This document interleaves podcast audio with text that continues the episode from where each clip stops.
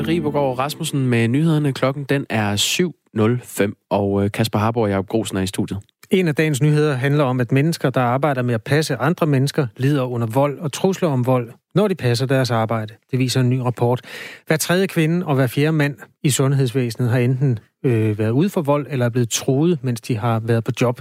Mm. Det er Rockwool Fondens forskningsenhed, der har lavet undersøgelsen, som man kan læse om i Dagbladet Information i dag. Ja, øh, vi vil gerne se nærmere øh, på den her historie i løbet af dagen. Øh, vores kollegaer arbejder med at få øh, de relevante mennesker i tale, men øh, det kan også være, at du, der lytter med til Radio 4 øh, her til morgen, har erfaringer, der hører hjemme i sådan et øh, indslag som det her. Hvis du er en af dem, der arbejder med syge eller andre plejekrævende mennesker, og har oplevet at blive udsat for vold på jobbet, så må du meget gerne fortælle os om det. Måske kan vi endda få dig med i programmet lidt senere, men ellers vil et vidnesbyrd i en sms også blive meget påskyndet. Ja, øh, fortæl gerne om det, du har været øh, udsat for, om det er vold eller, eller trusler i øh, sundhedssektoren. Hvad skete der? Hvordan havde du det med at gå på arbejde øh, bagefter? Øh, hvordan var du rustet til at, at tage hånd på det her? Øh, send en øh, besked til 1424, og begynd beskeden med R4, et mellemrum, og så din kommentar eller din oplevelse af, hvad, hvad du har oplevet i sundhedssektoren. Altså R4 og et mellemrum, og så fortæller du om, hvad der skete, da du mødte fysisk eller psykisk vold, mens du passede dit job i sundhedssektoren. Og så send beskeden til 1424.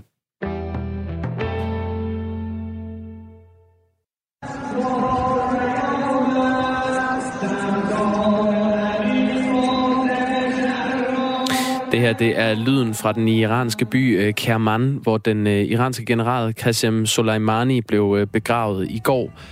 Soleimani blev dræbt i et amerikansk luftangreb i fredags. Og knap var Soleimanis begravelse slut, før Iran begyndte sit gengældelsesangreb mod USA. Det var et missilangreb mod to militærbaser i Irak i nat dansk tid. Og nu har vi så dig igennem, Peter Viggo Jacobsen, lektor fra Forsvarsakademiet. Godmorgen. Eller hvad? Der er nogen, der jazzer os på en linje. Det er en form for diskotek, vi har øh, fået med på Thailand i øjeblikket. Hvad, hvad hører vi her, Kasper? Kan du høre? Måske har vi stillet om til Irak simpelthen. Øjeblik. Lyder det ikke sådan? Hvis det lyder sådan der hjemme ved Peter Viggo Jacobsen, så forstår jeg nu bedre, hvorfor han er sådan en veloplagt formidler. Det er simpelthen... Øh... Det er Peter Viggo Jacobsen, der hører P3. Så det er, er fuldstændig absurd øh, i... stykke musik, det der. Nå, Jamen, øh, det vi gerne ville var at, øh, at få Peter Viggo Jacobsen, øh, lektor fra, fra Forsvarsakademiet, med til at hjælpe os på at, at gøre en status på, hvad USA har fået ud af den ballade, der nu er i gang. Øhm. Jeg tror, vi tager dig på telefon i stedet for Peter Viggo Jacobsen. Godmorgen. Ja, godmorgen. Vi har lige hørt uh, bizarre mellemøstlig diskomusik på en Thailand-forbindelse, som vi egentlig havde forventet, du havde koblet op på. Det er derfor, at lytterne har været vidne til noget lidt underligt. Men du er OK, går vi ud fra. Ja, ja. Jeg er ikke blevet ramt af noget missilangreb endnu. Der er god stemning. Peter Viggo Jacobsen, øh, hvad er det, Trump har prøvet at opnå med den her likvidering af Soleimani, og så med sine mange trusler om flere angreb i, i Iran? Det, som uh, Trump prøver at opnå, det er at stoppe det, som amerikanerne opfatter som en stadig mere aggressiv uh, iransk politik i landene omkring Iran, hvor Iran prøver at øge sin politiske indflydelse. Det gælder i Yemen, hvor man samarbejder med en Houthi-milits. Det gælder i Syrien, hvor man samarbejder med regimet. Det gælder i Irak, hvor man samarbejder med en række øh, shiitiske militser, og det gælder også i Libanon. Og det, at Iran har fået stadig mere magt i regionen ude for sit eget øh, territorium, det er, har været en kilde til voksende bekymring hos amerikanernes kerneallierede Saudi-Arabien og Israel, og også i USA selv. Så det, som Trump prøver at sætte en stopper for, det er ligesom den øh, boksekamp eller eskalation og, og forværing af forholdet imellem Iran og USA, der er sket siden, at USA trak sig ud af atomaftalen. Og det har ført øh, til, at Iran er begyndt at angribe USA øh, indirekte ved hjælp af militser. Den de har skudt amerikanske droner ned, en drone ned i over Hormuzstrædet, og så her i slut øh, januar, undskyld, december sidste år, der, lavede man, der var der et ret stort øh, missilangreb på en amerikansk base, der involverede 31 missiler, hvor en amerikansk statsborger blev dræbt. Og det er så det, som amerikanerne nu prøver at sige til Iran. I skal holde op med at angribe amerikanske interesser og mål i regionen. I skal holde op med at lave så meget ballade på udebane. Hvis I gør det, så lader vi være med at angribe jer på hjemmebane. Så det er altså et forsøg på at stikke og måske endda rulle den voksne iranske indflydelse tilbage i hele Mellemøsten. Ja, så så vi så et øh, missilangreb øh, i Irak i nat, øh, begået af Iran. Altså, hvor godt er, at Trump lykkedes med den her strategi?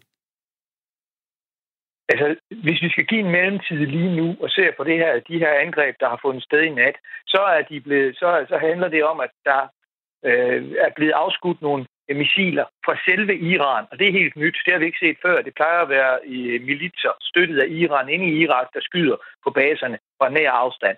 Her har man altså brugt nogle mere avancerede missiler til at ramme to baser i Irak.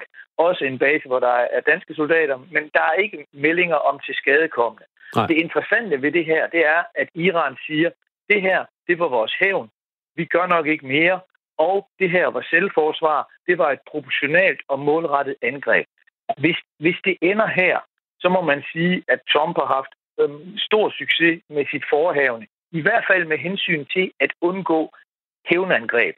Hvis iranerne ikke gør mere, og der ikke er død dør en eneste amerikansk soldat, som følger af de her af, af den her situation, så må man sige, og så har amerikanerne haft held til at true iranerne til at lade være med at hævne sig i stor stil. Men det er jo ikke det samme som, at, hvad det hedder, at USA's politik lykkes. Fordi det er jo ikke det samme som, at Iran ikke bliver ved med at øge sin indflydelse i, i Yemen og i Irak og i Syrien. Og hvis vi forestiller os, at øh, Iran får held til at presse den irakiske regering til at smide de amerikanske soldater ud af Irak, ja, så må man sige, at set med hensyn til at øge sin indflydelse i regionen, så er det sådan set en sejr for Iran, fordi så får Iran USA hældt ud af Irak, noget man har ønsket i meget lang tid, uden at lave andet end det her meget begrænsede missilangreb. Og det her angreb, der er kommet i nat, det er begrænset. Det er mindre omfang end det angreb, der blev lavet i slutningen af december, hvor der blev dræbt en amerikansk statsborger. Er det mere symbolsk, sådan et angreb, som du ser det? Altså, det, det vil jeg jo sige, at det er. Det er meget mindre, øh, det er meget, er meget mindre omfang, end jeg havde forventet. Jeg havde forventet, at man ville gå efter at angribe nogle, høj, nogle højrestående amerikanere, for ligesom at sige, at man har fået hævn. Hvis iranerne stiller sig til tilfreds nu med, at de har fået hævn efter at have lavet nattens angreb, så vil jeg sige, at så er det en meget, meget øh, begrænset reaktion. Og det kunne jo så afspejle, at de var bange for, hvad Trump kunne finde på at gøre næste gang, hvis man var kommet til at dræbe amerikanere. Men omvendt, når man fyrer sådan nogle missiler afsted mod nogle baser, så ved man ikke, hvad der sker. Der kunne sagtens være døde nogle amerikanske soldater øh, ved, øh, i, i de her angreb i nat. Men selv hvis det var sket, så vil jeg sige, at så var det et meget begrænset modsvar. Men vi ved jo altså heller ikke, om iranerne vælger at gøre mere. Men hvis amerikanerne nu øh, begynder at gøre grin med iranerne og sige, at hey, det var der ikke særlig meget i kunden, så vil det være ufatteligt dumt. Så jeg håber virkelig, at amerikanerne nu øh, bare øh, tager det her angreb, som det var, og så lader være med at gøre mere, for så kan vi måske øh, opleve, at der ikke sker ret meget mere i, i forbindelse med, med de her skududviklinger. Jeg står og kigger på Donald Trumps øh, Twitter-konto. For tre timer siden skrev han, All is well. Så resumerer han altså, at der er sendt missiler mod to militære installationer i Irak. Alle har det godt. Og så understreger han til sidst, at vi er det mest øh, magtfulde og velekviperede militær nogensinde, altså i, i hele verden ja, overhovedet. Øh, og så kommer der jo et statement mere i morgen, altså amerikansk tid. Ja, ja her i løbet af i dag. Ja, øh, men, men igen, det, det, er jo, det er jo, han tror, han tror jo ikke med at gøre gengæld. Han siger jo bare, at alt er okay. Og det vil sige, dermed lægger han jo også op til, at USA ikke gør mere. Nu må vi så vente og se, hvad han siger, men den, den kloge reaktion, og hvis han lytter til sine militære rådgiver, øh, og det tror jeg, han har gjort gennem det meste af det her forløb, fordi det er, det er sådan, efter den, den, den, den militære drejebog, det amerikanerne har gjort indtil videre, så forventer jeg sådan set, at man affinder sig med, at det var hævnen, og så er det det, og så tror jeg ikke, vi skal forvente flere militære modsvar fra USA, medmindre iranerne gør mere. Men det er altså for tidligt at sige noget om. Men det vil også være dumt af iranerne at gøre mere fordi de har mere ud af at prøve ved hjælp af politisk og diplomatisk vej at få hældt amerikanerne ud af Irak. De har, hvis jeg var iraner, så er Iran den iranske ledelse, så ville jeg arbejde alt, hvad jeg kunne for at bruge øh, mine politiske muligheder for at presse øh, USA ud af, af Irak. Og skulle det lykkes, så er det faktisk en sejr for Iran. Øh, på hjemmefronten er, er Trump jo presset af en øh, rigsretssag, og så er der også øh, præsidentvalg i november i år. Er, øh, er den her konflikt med Iran i virkeligheden en afledningsmanøvre, som, øh, som Trump kan bruge til at øge sin popularitet indrigspolitisk? Hvis det er det, han prøver på, så er han, så er han en, en ekstremt stor gambler, fordi når vi kigger baglæns i historien, så kan vi se, at den slags effekter, det er det, man i, i teoretiske termer kalder rally around the flag, altså at man, man, man slår ring omkring stag, sin, sin nation og sin præsident i krisetider. Man kan godt finde nogle eksempler på, at det virker, men det virker altså ligesom at tisse i bukserne for at holde varmen, fordi det virker kun i meget kort tid, og hvis den militære aktion, man starter, så udvikler sig til noget uheldigt, og man kommer til at sidde fast, og der dør amerikanske soldater, ja, så får man det i hovedet som en boomerang. Og derfor har jeg meget svært ved at tro på, at han har gjort det her for at prøve at score nogle point på hjemmefronten. Fordi Iranerne er altså en formidabel militær modstander, der kunne gøre rigtig, rigtig ondt på amerikanerne. De har muligheder for at, at dræbe amerikanske soldater og hive regionen ud i en stor krig. Og de har, jeg kan ikke finde nogle historiske eksempler på, at man har startet øh, en krig mod en modstander, som man ikke var sikker på, at man kunne vinde øh, over på fem minutter, eller som ikke havde mulighed for at hævne sig, hvis det handlede om at score øh, billige point. Øh, hvis de havde angrebet et land, der ikke kunne svare igen, så kunne jeg tro på det. Hvis han havde øh, bare affyret nogle missiler imod et land, der ikke kunne svare igen, så ja. Men her er det simpelthen så farligt, at jeg tror mere, at det er udtryk for, at amerikanerne var frustrerede over, at de ikke kunne finde ud af at få iranerne til at stoppe med at øge de militære pres på USA ved at angribe droner, ved at angribe skibsfart i golfen, og nu ved at dræbe en amerikansk statsborger her hen over julen. Peter Viggo Jacobsen, øh, lektor fra øh, Forsvarsakademiet. Tak for øh, den udlægning. Selv tak. Og øh, den her konflikt, den brød ud efter øh, drabet på Qasem Soleimani, som i går blev begravet i sin hjemby Kerman. Men begravelsen blev først udskudt, da 50 mennesker, som var mødt frem for at hylde Soleimani, blev trampet ihjel under øh, ceremonien. Ja. Ja, så helt stille og fredeligt er det ikke gået for sig indtil videre, men ikke desto mindre en nogenlunde fredelig øh, efterbølge, der er kommet. Hvis det her, det var det, der skete, så må man sige, at de der mange sådan dystopiske meldinger, der har været om en tredje verdenskrig, er gjort til skamme. Og det er jo sådan set den gode nyhed den her onsdag morgen. Det må man sige. Du lytter til Radio 4 morgen. Klokken er 17 minutter over syv. De voldsomme skovbrænde, der lige nu haver Australien, har skabt enorme ødelæggelser og sendt millioner af dyr på flugt fra ilden. Nu skal vi høre fra Sam Mitchell, der bor med sin kone Dana og lille søn Connor på den australske ø Kangaroo Island. Fordi siden jul har familien lukket deres hjem op for at hjælpe nogle af de her helt specielle beboere. That's a little orphan koalas, and those guys we have to make artificial pouches for them and bottle feed them, um, and because some of them need bottle feeding every two hours. Små forældreløse baby koala bjørne øhm, er flyttet ind, og familien har lavet kunstige senge til dem og står op om natten og mader dem med sutteflasker hver anden time. Sam Mitchell fortæller, hvordan folk øh, på, på øen har fundet levende baby koalaer i pungene på koala-mødre, der selv er brændt ihjel. Øh, siden december har ildebrænde nemlig jævnet en tredjedel af den sydaustralske ø med jorden, og Sam og Dana Mitchell, som ejer en lille dyrepark på øen her, har modtaget hundredvis af sårede koalaer.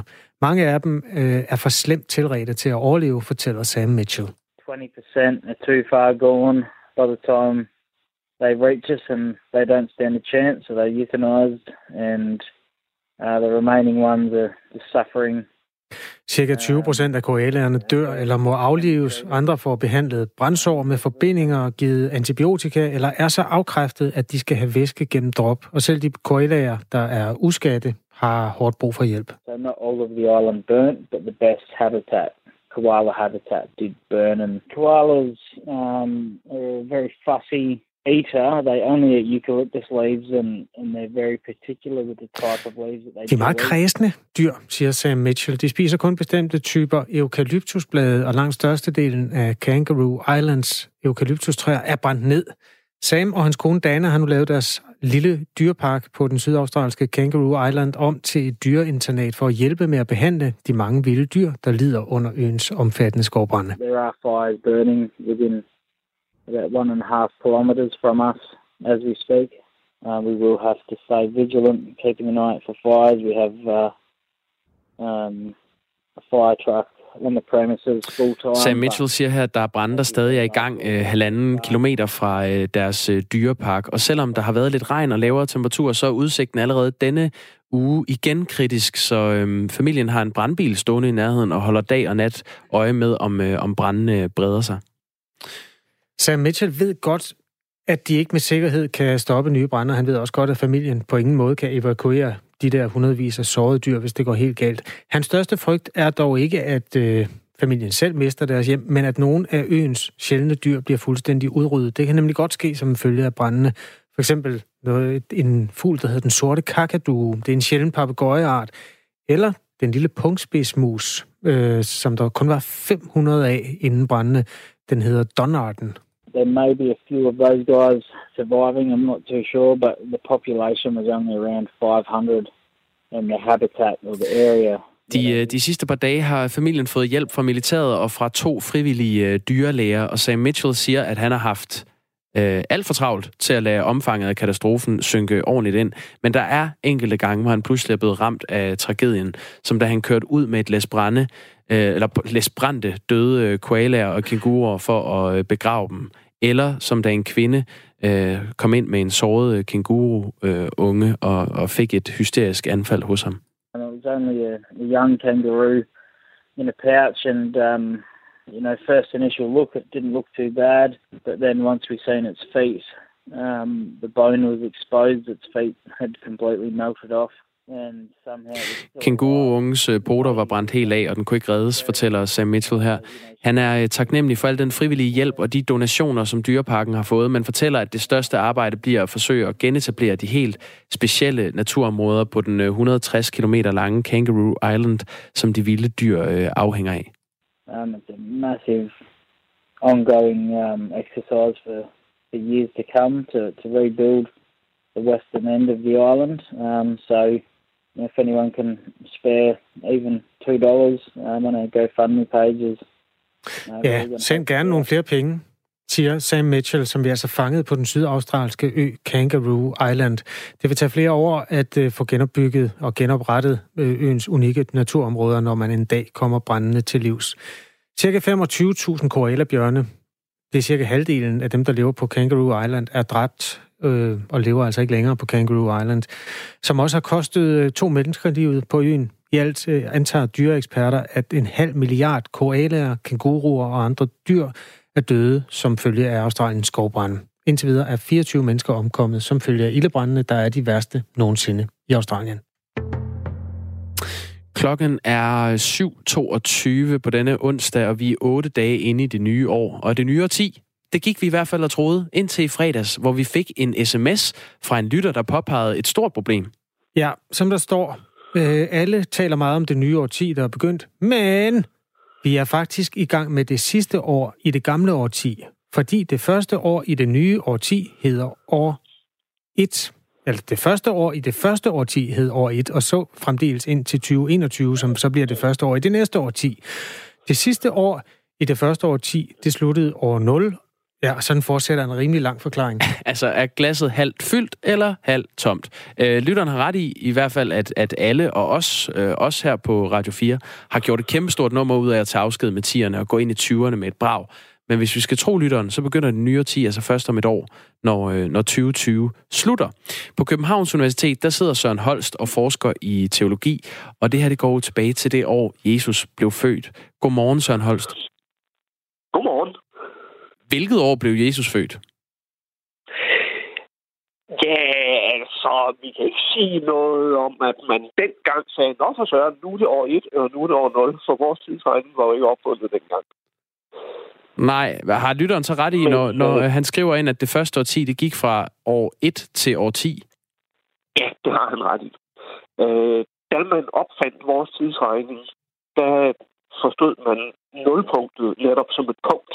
Ligesom vi, vi, vi tænker tit på tiden som en lang lineal, som vi bevæger os henad i løbet af vores liv. Og på en lineal er der jo et nul.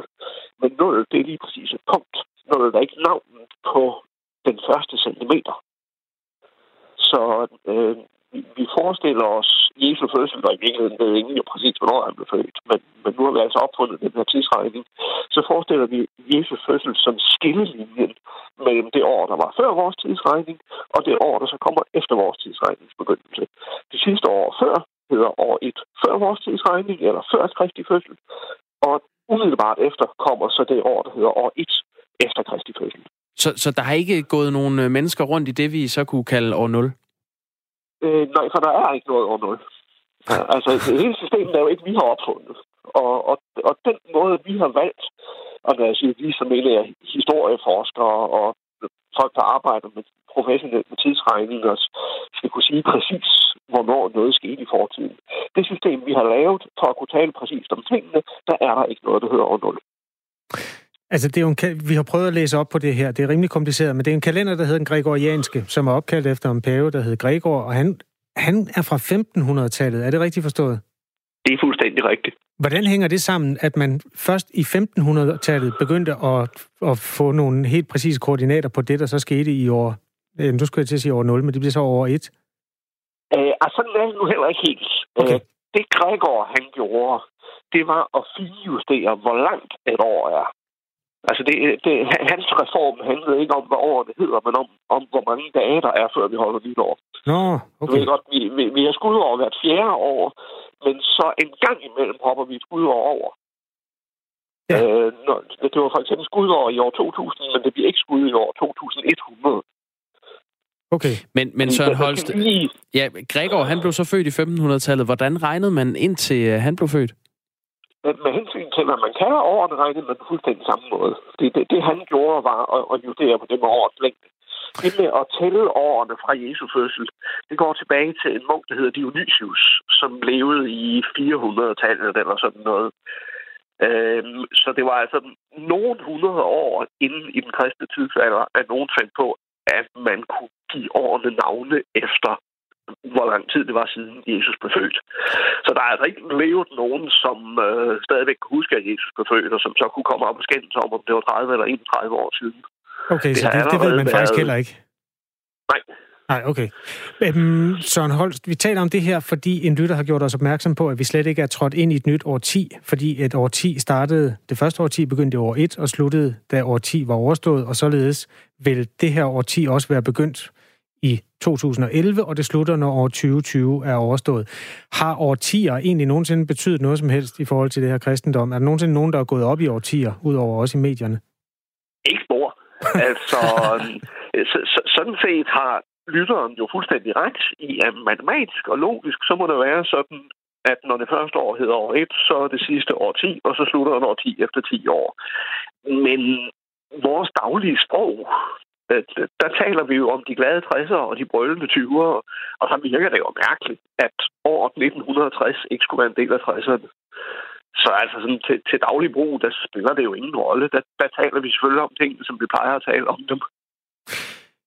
Jamen, vi lavede jo i hvert fald masser af øh, indslag, som blev sendt hen over julen. Hele programmer, hvor vi gjorde status over 10'erne, og hvad vi kunne vente os af 20'erne. Og hele den møgbunke af programmer kan vi så genudsende øh, næste jul, fordi det er først er der, vi i virkeligheden træder ind i 20'erne.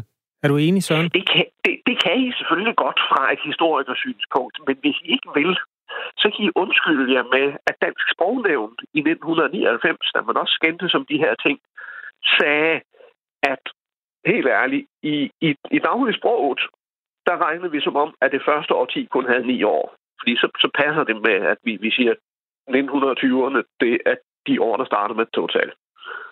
Det er faktisk så også I behøver ikke sende dem en gang mere. Det er skide godt, Søren Holst. Det er konstruktivt. Det er ret. Ja. ja. Tak for det. Det er fint.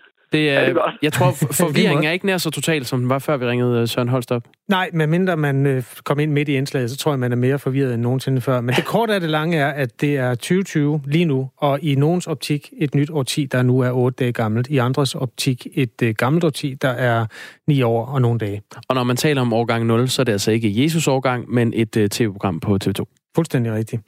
Radio 4 Morgen har øh, planer om at gå ombord i en historie, der handler om Rockwool Fondens forskning på sundhedsområdet. Og den synes jeg faktisk, vi lige skal slå et kort slag for nu her, Jacob, fordi vi jager selvfølgelig relevante kilder på, på den historie.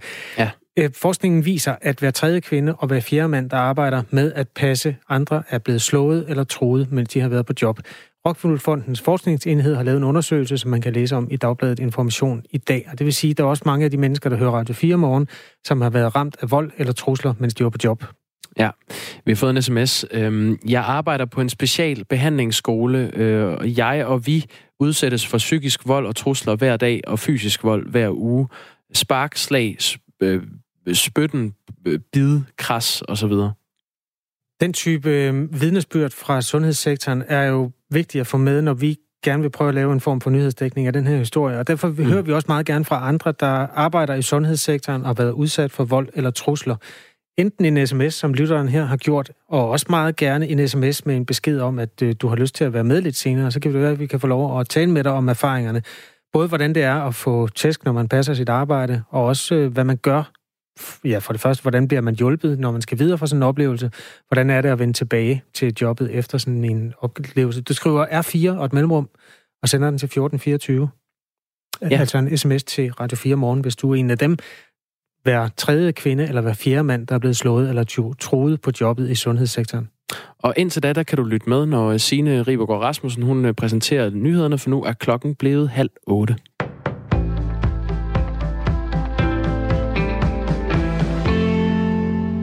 Der er lagt op til et spændende og åbent ræs om at blive den nye leder for Alternativet, efter at Josefine Fock har meldt sit kandidatur.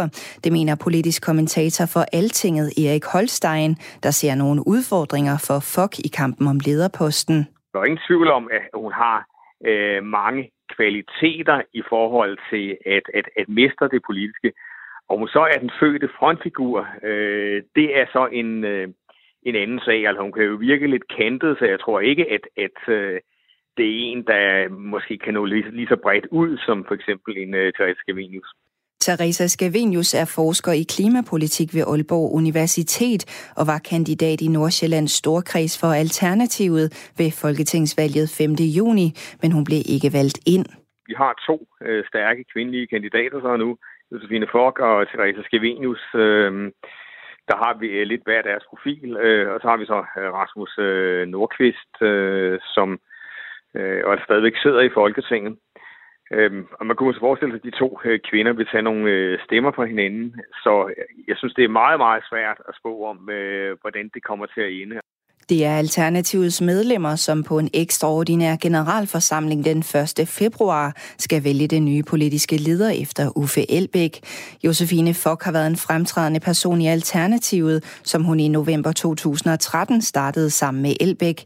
Hun forlod politik i 2018 til fordel for en direktørpost i Dansk Flygtningehjælp. Et job, som hun dog allerede forlod et år efter. Et Boeing 737 fly med 170 passagerer og 10 besætningsmedlemmer ombord er styrtet ned i Iran. Det oplyser de iranske nyhedsbureauer Isna og Fars, skriver flere internationale medier. Samtlige personer menes at være omkommet. Flyet fra Ukraine International Airlines var netop lettet fra en international lufthavn i Irans hovedstad Teheran, da det ifølge de iranske medier styrtede ned på grund af tekniske problemer.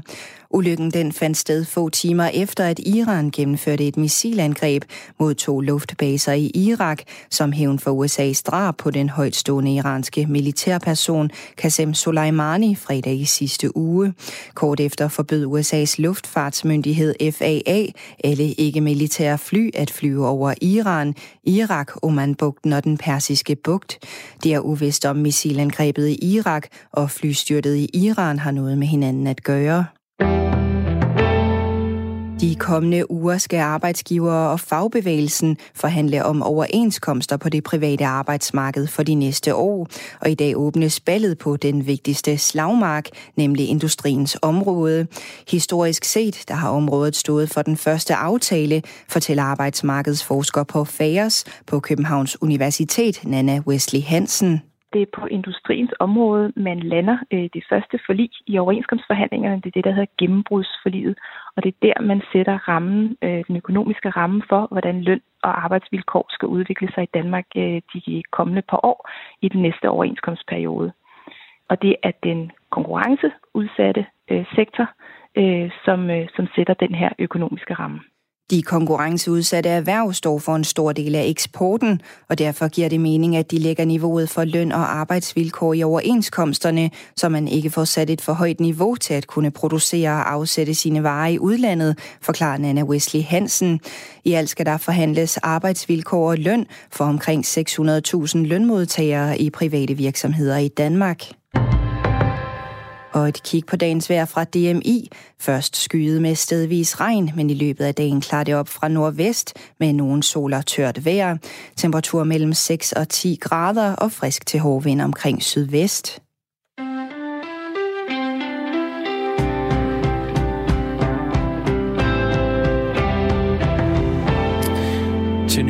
Velkommen indenfor på denne øh, mørke onsdag morgen. Øh, Signe Riberg Rasmussen, hun står for nyhederne den her morgen. Kasper Harbo og jeg selv, som hedder Jakob Grosen, står i studiet. Ja, der er vel ikke andet at sige, Kasper? Nej, ikke andet end, der skulle være bedre balance i vores land. Det blev der meldt ud for henholdsvis fem og to år siden, hvor Lars Løkke Rasmussens regering flyttede i alt 8.000 statslige arbejdspladser fra hovedstaden og ud i landet. Hensigten var at få det, som man kaldte en bedre balance, et helt frem for et delt Danmark, og jo en mere retfærdig fordeling af statslige job i hele landet. Nu er det bare, at øh, man fra Dansk Industris side har regnet på effekten og mener, at den er udeblevet. Godmorgen, Kent Damsgaard. Jamen, godmorgen. Direktør i Dansk Industri. I forbindelse med jeres beregninger af, hvad der er sket efter de her 8.000 jobs er blevet flyttet fra hovedstaden og ud i landet, der har du sagt til Berlingske, der har været alt for stort fokus på betydningen af at flytte rundt på nogle statslige arbejdspladser i forhold til, hvad der skal til for at skabe reel positiv udvikling lokalt. Hvad er det, du mener med det?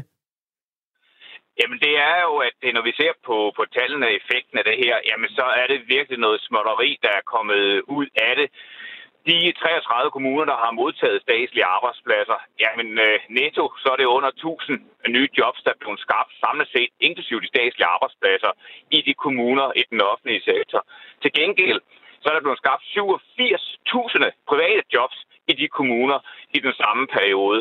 Og det bekræfter jo øh, for os at se det, vi hele tiden har sagt, at hvis man skal skabe et Danmark i sammenhæng, i balance, mm. hvor vi sikrer, at der er lokal udvikling alle steder, så handler det først og fremmest om at sikre, at vi kan få de private virksomheder, private arbejdspladser til at fungere, så Men... familierne kan se, at de kan få et job, og vi kan skabe nogle indtægter til lokale skole og lokale plejehjem. Dem gemmer, vi gemmer lige de private et øjeblik, Kent Damsgaard, for jeg tror, der er mange mennesker, der er svært ved at forstå det her. Man har taget et antal kontorstole, øh, før stod de i København, så flytter man dem til, øh, nu siger jeg bare Saxkøbing, for at sige en by, der ligger et stykke fra København. Ja. Øh, påstår du, at det kun er en ud af otte af de kontorstole, der bliver så besat af et menneske efterfølgende, og resten de bliver bare øh, smidt ud eller kørt tilbage til København? Nej, øh, de kontorstole, de er sådan set alle sammen blevet flyttet. Så du kan sige, at den protoeffekt, det store eller det antal tusind øh, jobs, man vil flytte, de er jo blevet øh, flyttet, øh, og ellers er man i fuld øh, færd øh, med det. Det, der så er, er sket samtidig, det er jo, at man så øh, har nedlagt eller flyttet andre offentlige arbejdspladser øh, i de kommuner. Så den samlede effekt er blevet noget mindre. Og når man så går ind og ser på hele ideen med at flytte de her arbejdspladser, det var jo også at se, hvor mange nye borgere kom der så til de her kommuner. Og der må vi jo så sige, at rigtig mange af de her arbejdspladser er blevet besat ved, at de mennesker, der før sad på kontorstolen i for eksempel København, de nu øh, først tager toget eller bilen til øh, Nakskov, eller hvor du vil tage hen. Og, øh, og så sidder de så på kontorstolen der, og så kører de hjem igen, når de er færdige. Så hele den udflytning af personer også øh, har været meget, meget begrænset. Hos Dansk Industri peger I blandt andet på private arbejdspladser som en bedre løsning. Det var, det var du meget øh, ivrig for at komme ind på, så lad os lige snakke lidt om det. Øhm, hvorfor er det, at I synes, der er blevet talt for lidt om det i debatten om øh, by og land og det delte Danmark? Det er fordi, øh, det er det, der har så stor øh, en betydning for, om du kan skabe en lokal udvikling eller ej. Og det er også derfor, jeg, som du siger, så ivrig efter at tale øh, om det. Øh, man kan tage rundt og besøge byer i Danmark, der for 20 år siden var lige store, hvor i dag måske den ene by, der er gågaden stort set nedlagt. Der er ikke rigtig noget kulturliv længere. Og, og der er ja, meget svært at, at se, at der sker en udvikling. Og der er måske den anden by er vokset, og der er sprudende liv øh, i byen og omkring byen. Og det, der er en stor forskel, det er typisk, jamen, er der stadigvæk store virksomheder? Er der kommet nye store virksomheder til? Er der sprudende underlag af små lokale virksomheder, der kommer til at vokse op? Fordi hvis der er det, så bliver der skabt arbejdspladser. Hvis der er gode arbejdspladser at få, så vil folk også turde flytte dertil. Og så bliver der skabt en masse øh, lokale indtægter til at finansiere skoler, øh, plejehjem osv. Og så får du skabt den her positive cirkel. Det er det, der er så utrolig vigtigt, at det får skabt de her ringe i vandet. Og der, der giver det bare ikke ret mange ringe i vandet at tage en meget, et meget fagligt kontor fra en styrelse og flytte 300 km på tværs af landet. Det er lidt en lukket fest for de få mennesker, det involverer. Det giver ikke de her ringe i vandet. Nu er det jo også første gang i Danmarks historie, man, gjort det her, man gør det her, så det er, jo, det er jo let at være bagklog og sige, noget af det virkede, og noget af det virkede ikke. Um, synes du, der var noget af det, der var dødstømt på forhånd? Der vi jo hele tiden sagt, at det kan give god mening at, at flytte nogle øh, rundt på nogle statslige øh, arbejdspladser. Så tror jeg også, vi kommer til at diskutere øh, fremadrettet. Og alle de steder, hvor man kan sige, at øh, det giver mening, eller det kan give god mening, at den ligger et andet sted, end den lige ligger i en stor by, der, der kan det være ganske øh, fornuftigt. Øh, så vi har som sådan ikke noget imod, at man diskuterer det her, og heller ikke, at man gør øh, de her ting. De er på ingen måde gratis at gøre de her ting. Det er jo også det, resultatet viser, at det koster en del penge, men vi har ikke noget imod det som sådan. Det, vi har anholdt fra starten af, det er, at øh, man har politisk bildt sig selv lidt ind, og hinanden ind, og vist også befolkningen ind, at det ligesom var det var det her, der var den magiske øh, trylleformular i forhold til at sikre lokal udvikling og sikre Danmark i, øh, i vækst og sammenhæng. Og der må vi sige, der har vi fra starten af kunne se på tværs af internationale erfaringer og forskellige internationale analyser, at det er ikke det, der driver det. Det er altså, at du får skabt nogle gode private arbejdspladser. Så kan man gøre det andet i tillæg til. Det er fint nok, men, men, øh, men, men der har fyldt hele debatten næsten, hvordan vi sikrer vækst i Danmark. Det har fyldt, hvordan vi kunne flytte rundt på nogle statslige arbejdspladser. Det synes vi er ærgerligt. Øh, men det, der afgør nu, det er jo, hvad vi bruger resultaterne til, og det er forhåbentlig for en mere balanceret diskussion øh, fremadrettet, hvor vi både fortsat kan diskutere, hvordan vi skal placere vores offentlige arbejdspladser, men så også få lidt mere fokus på, hvordan kan vi sikre en lokal sprudlende fremgang, også baseret på nogle øh, flere private arbejdspladser. Men tror du ikke også, der sidder nogle mennesker i, på Langeland eller et eller andet andet sted langt fra København og synes, at det, der er et velanbragt signal øh, i det her, som måske er lige så betydningsfuldt som det der meget lange regnestykke, som du har gjort øh, redde for, og som I nu har lagt frem i en rapport i Dansk Industri? Jo, jeg tror, hele diskussionen og signal i det, det, det støtter vi jo sådan set øh, meget stærkt. Vi er jo drøn optaget af at sikre, at vi har øh, en stærk lokal øh, udvikling. Øh, I må huske på, at, at øh, vores medlemsvirksomheder de ligger ud over hele landet, og vi har rigtig mange virksomheder, der ligger uden for de store byer. Og det har de seneste 10 år været stærkt optaget af, hvordan vi, kunne, vi kan sikre en, øh, en rigtig stærk øh, lokal øh, udvikling. De virksomheder, de gør alt, hvad de kan øh, rundt omkring for at bidrage til lokalsamfundene. Så jeg vil sige, vi har jo parallelt med, at der har været en politisk diskussion, har jo arbejdet rigtig intens øh, med det her, øh, og har haft mange forslag til, og har fortsat, hvordan vi kan gøre øh, noget. Så hele diskussionen og det fokus på at sikre et Danmark i balance, det støtter vi 100 procent. Vi synes også, det er fint, man diskuterer statslige arbejdspladser, men vi er ked af, at det måske har fyldt 90 procent af taletiden, øh, når effekterne øh, ikke rigtig helt kan forsvare det. Så fint nok, vi taler om det stadigvæk, den overordnede vision er vi sådan set enige i, mm. men lad os nu lige få lidt mere balanceret og også fortælle nogle af de andre værktøjer, vi kan, vi kan hive i. Jeg tror faktisk, du fik de private arbejdspladser til at fylde over 10 procent i det her interview, Kent Damsgaard. Den ro skal du have. Tak fordi du var med i Radio 4 morgen. Tak for det. Ha' en god dag. I lige måde, tak. I lige måde. Direktør i Dansk Industri, Kent Damsgaard.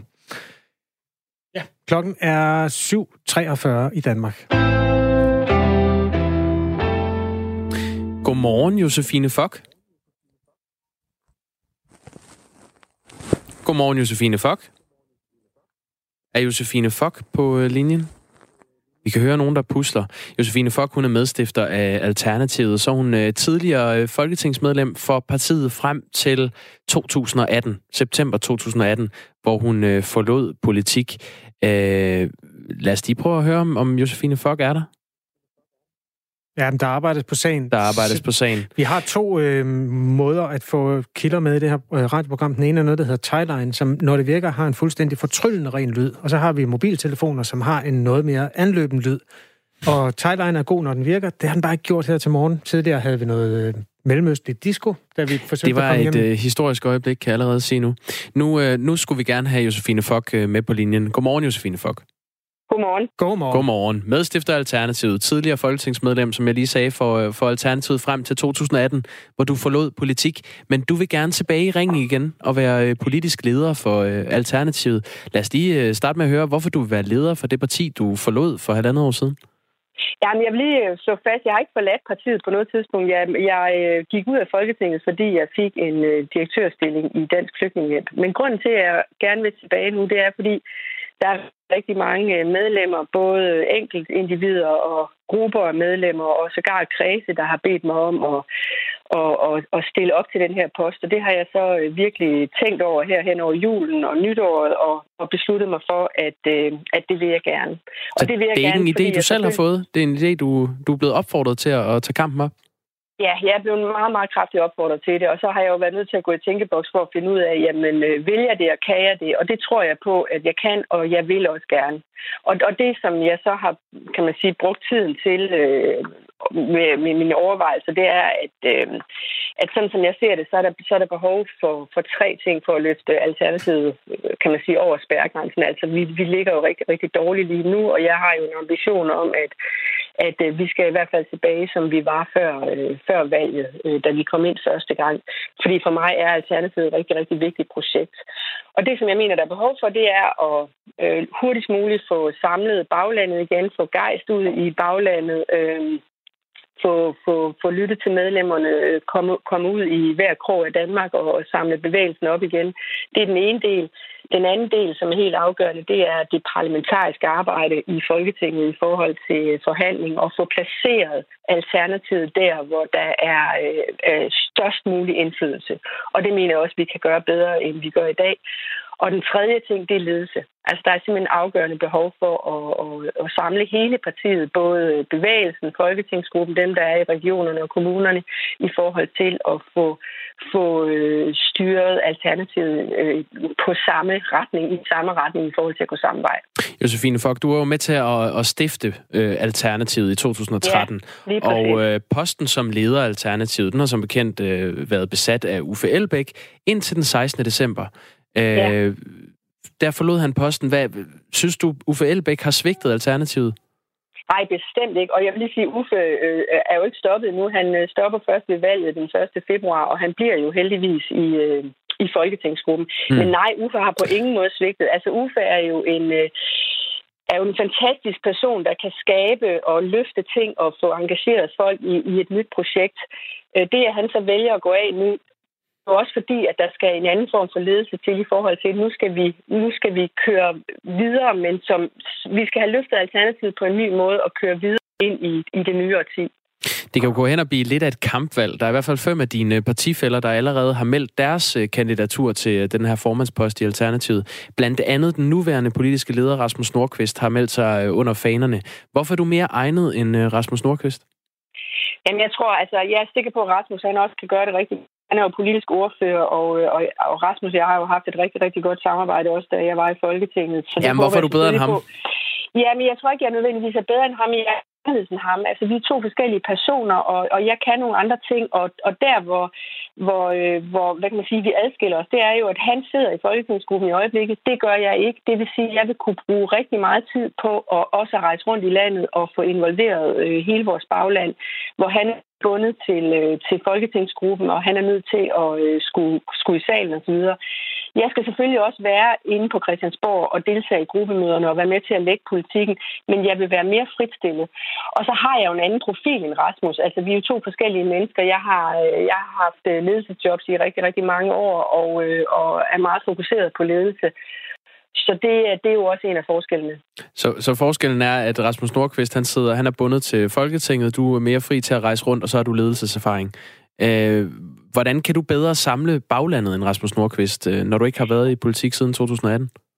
Jamen, jeg tror, jeg har en... Øh, jeg altså jeg var jo stillet op i Østjylland i sin tid, og det der med at få samlet folk og, øh, og få dem involveret, det, det er i virkeligheden også sådan ledelse er, kan du sige. Det er, hvis du er en god leder, så er du god til at få involveret dine medarbejdere og lytte til dem, og, og det er det samme, det handler om her i forhold til, til politik. Det er, det er, det er enormt vigtigt at kunne få involveret folk, øh, netop så man kan øh, få alle inputs og alle idéer, fordi det er jo det, vi kan i Alternativet. Vi har simpelthen så mange engagerede medlemmer, som har rigtig mange gode, konkrete forslag. Josefine som vi skal bruge nu, når vi skal øh, have udmyndtet klimaloven. Ifølge Voxmeters øh, seneste måling, der står Alternativet til at få 3,1 øh, procent af stemmerne, hvis der er folketingsvalg i morgen. Det kræver ja. jo som bekendt minimum 2 procent af stemmerne på landsplan for et parti at komme i Folketinget, så I ligger tæt på spærregrænsen. Hvordan vil du vende den udvikling, hvis du bliver formand for Alternativet? Jamen det, jeg vil gøre med det samme, det er, at jeg vil, jeg vil starte med at rejse rundt i landet. Øh, og så vil jeg øh, sørge for at få, få, få samling på, på tropperne i forhold til, hvad er det for en kurs, vi vil have? Hvordan sørger vi for at skabe bedre indflydelse? Hvordan placerer vi os strategisk bedst? så vil jeg øh, jo, jo kæmpe for, at de kommer tilbage igen. Øh, og det er også derfor, jeg mener, altså, der, der skal, det er en stor opgave, fordi Alternativet ligger rigtig tæt på spærregrænsen, og den skal vi hurtigst muligt væk fra. Hvor har Alternativet under Uffe Elbæks ledelse placeret sig forkert? Jamen, jeg ved ikke, om vi har placeret os forkert. Vi har bare ikke været gode nok til at, øh, at komme ud over rampen i forhold til alle de øh, gode politikforslag og konkrete idéer og indsatser, vi har. Og det er det, vi skal have fokus på. Hvorfor har I ikke været gode nok til det? Jamen, vi, vi er, har været et helt nyt opstarterparti, og vi har også brugt rigtig meget krudt på at, at, at op, og det er det, nu skal vi nu kommer vi ind i anden fase, hvor vi faktisk kan kunne øh, se fremad og, og, og drives fremad på en anden måde, end det at være et helt nyt opstartsparti. Det sagde øh, Josefine Fogt, der altså har annonceret sit kandidatur til at lede Alternativet efter Uffe Elbæk, som i december øh, forlod, eller varslede, at han vil forlade øh, den her, det her værv som politisk leder for partiet. Tak for det, Josefine Fogt. Selv tak.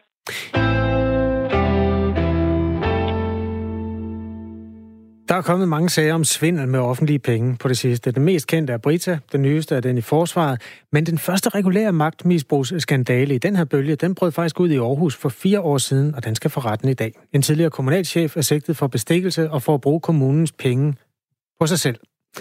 Øh, for fire år siden, der afslørede den lokale avis Aarhus Stiftstidende, at chefen i kommunens teknik- og miljøafdeling, den mand, der hedder Claus Pedersen, havde modtaget bestikkelse og brugt offentlige midler til sine egne private indkøb. Det førte til, at han blev fyret og siden politianmeldt. Og nu er der også rejst tiltale mod ham og tre andre personer øhm, i den her øh, angivelige bestikkelsessag, som er foregået i forvaltningen i Danmarks næst største kommune.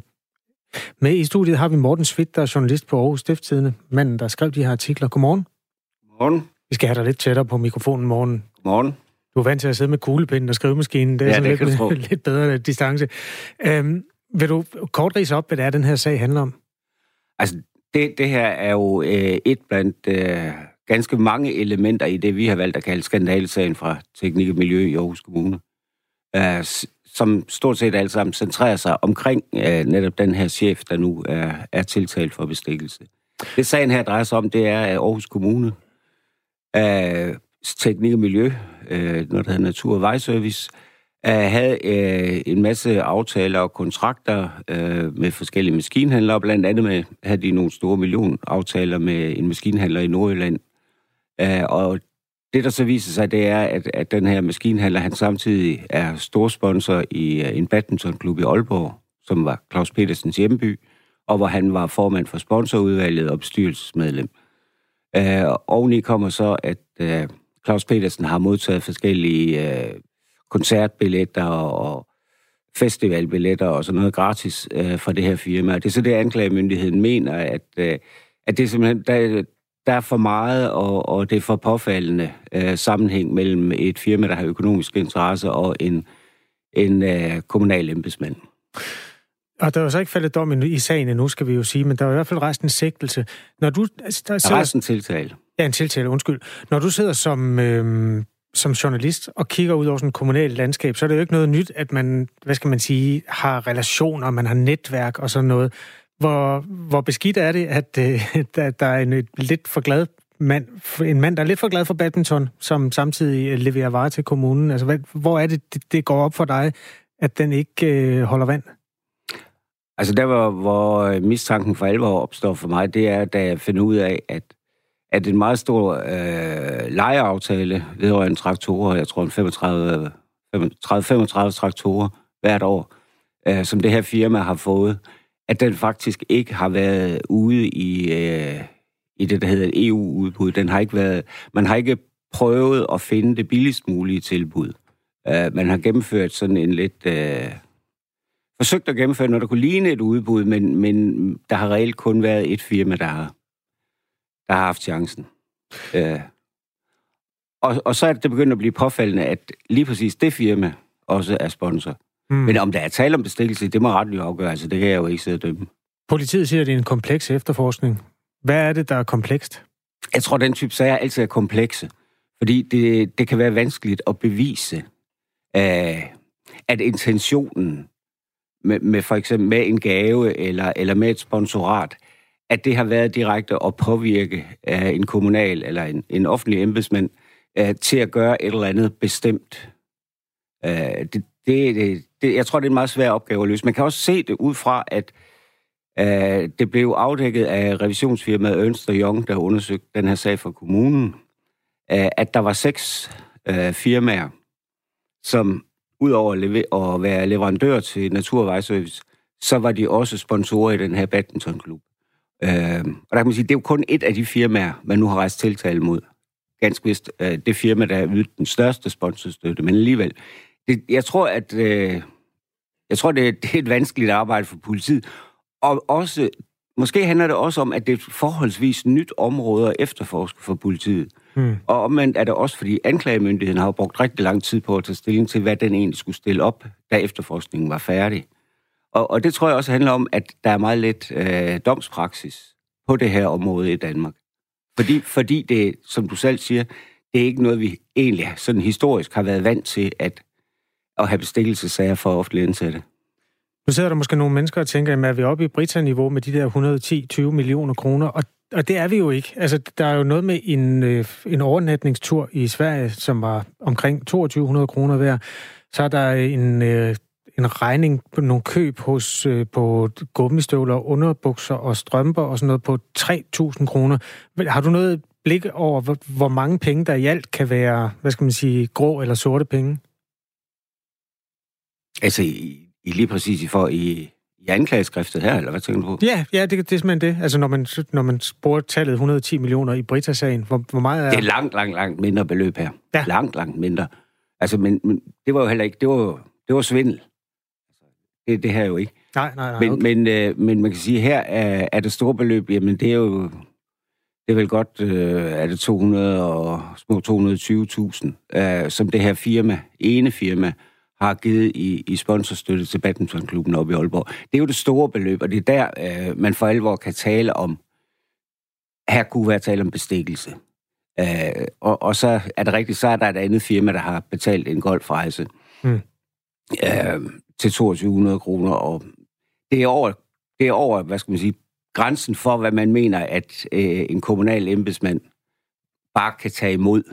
Men omvendt er det jo, det er jo småpenge. Efter jeg har udrullet det her, som er en lokal historie fra Aarhus, så er der jo kommet altså, et enormt fokus på magtmisbrug og, og svindel i det offentlige. Der har været nogle sager, som vi har snakket om. Nogle er meget belyste, og nogle er mindre belyste. Har du hørt fra kolleger rundt omkring i landet, som har haft mistanke om, at der sker noget, noget der ligner det her andre steder i danske kommuner? Nej, det har jeg faktisk ikke. Er det, det er vel egentlig godt nyt? At det, er... det kan du sige, men altså, jeg da, øh, da jeg gik i gang med den her sag, og, og havde, var, kom, var kommet godt i gang, og, og begyndt at, at tage rundt, når folk spurgte, om jeg ville komme og fortælle om den, mm. øh, så kunne jeg jo sige, og det helt usædvanlige er sådan set, at vi har noget, der minder om en bestikkelsessag mod en offentlig ansat. Det er vi ikke vant til her i landet. Men der er sket meget på de tre år, der er gået øh, siden. Altså, at der er dukket mange flere af den type øh, sager op, men jeg, jeg har ikke... Øh, jeg er ikke blevet kontaktet af nogen, der siger, at der har været mange af den slags i, eller at der har været sådan, nogle af den slags i deres kommune, som de arbejder med. Men det der billede, vi gik af at være Danmarks eller verdens mindst korrupte land, øh, er, er det blevet skræmmet en lille smule de sidste tre år for dit vedkommende? Det tror jeg, det er for de fleste. Altså, med, det sen, men vi har haft Atea-sagen, hvor det jo både var embedsmænd fra Rigspolitiet og fra, og fra forskellige øh, af landets regioner, der var involveret. Vi har jo senest haft øh, forsvarets øh, ejendomstjeneste. Øh, så det, altså, det ser jo ikke godt ud. Øh, jeg, jeg tror, at, at hvis man kigger under overfladen, så ser det formentlig bedre ud. Altså, øh, det, er jo, det er jo de, de, han har sagt, de brødne kar, der kommer frem nu. Den her sag, den blev altså åbnet for fire år siden, hvor Aarhus Stiftstiden afslørede urent trav i den her øh, tekniske afdeling af kommunen, som fører til øh, tiltale mod både den øh, omtalte chef i kommunens teknik- og miljøafdeling og tre andre personer, som har været en del af den her angivelige bestikkelsesag. Tak fordi du kom, Morten Schmidt. Selv tak. Journalist på Aarhus Stiftstidende.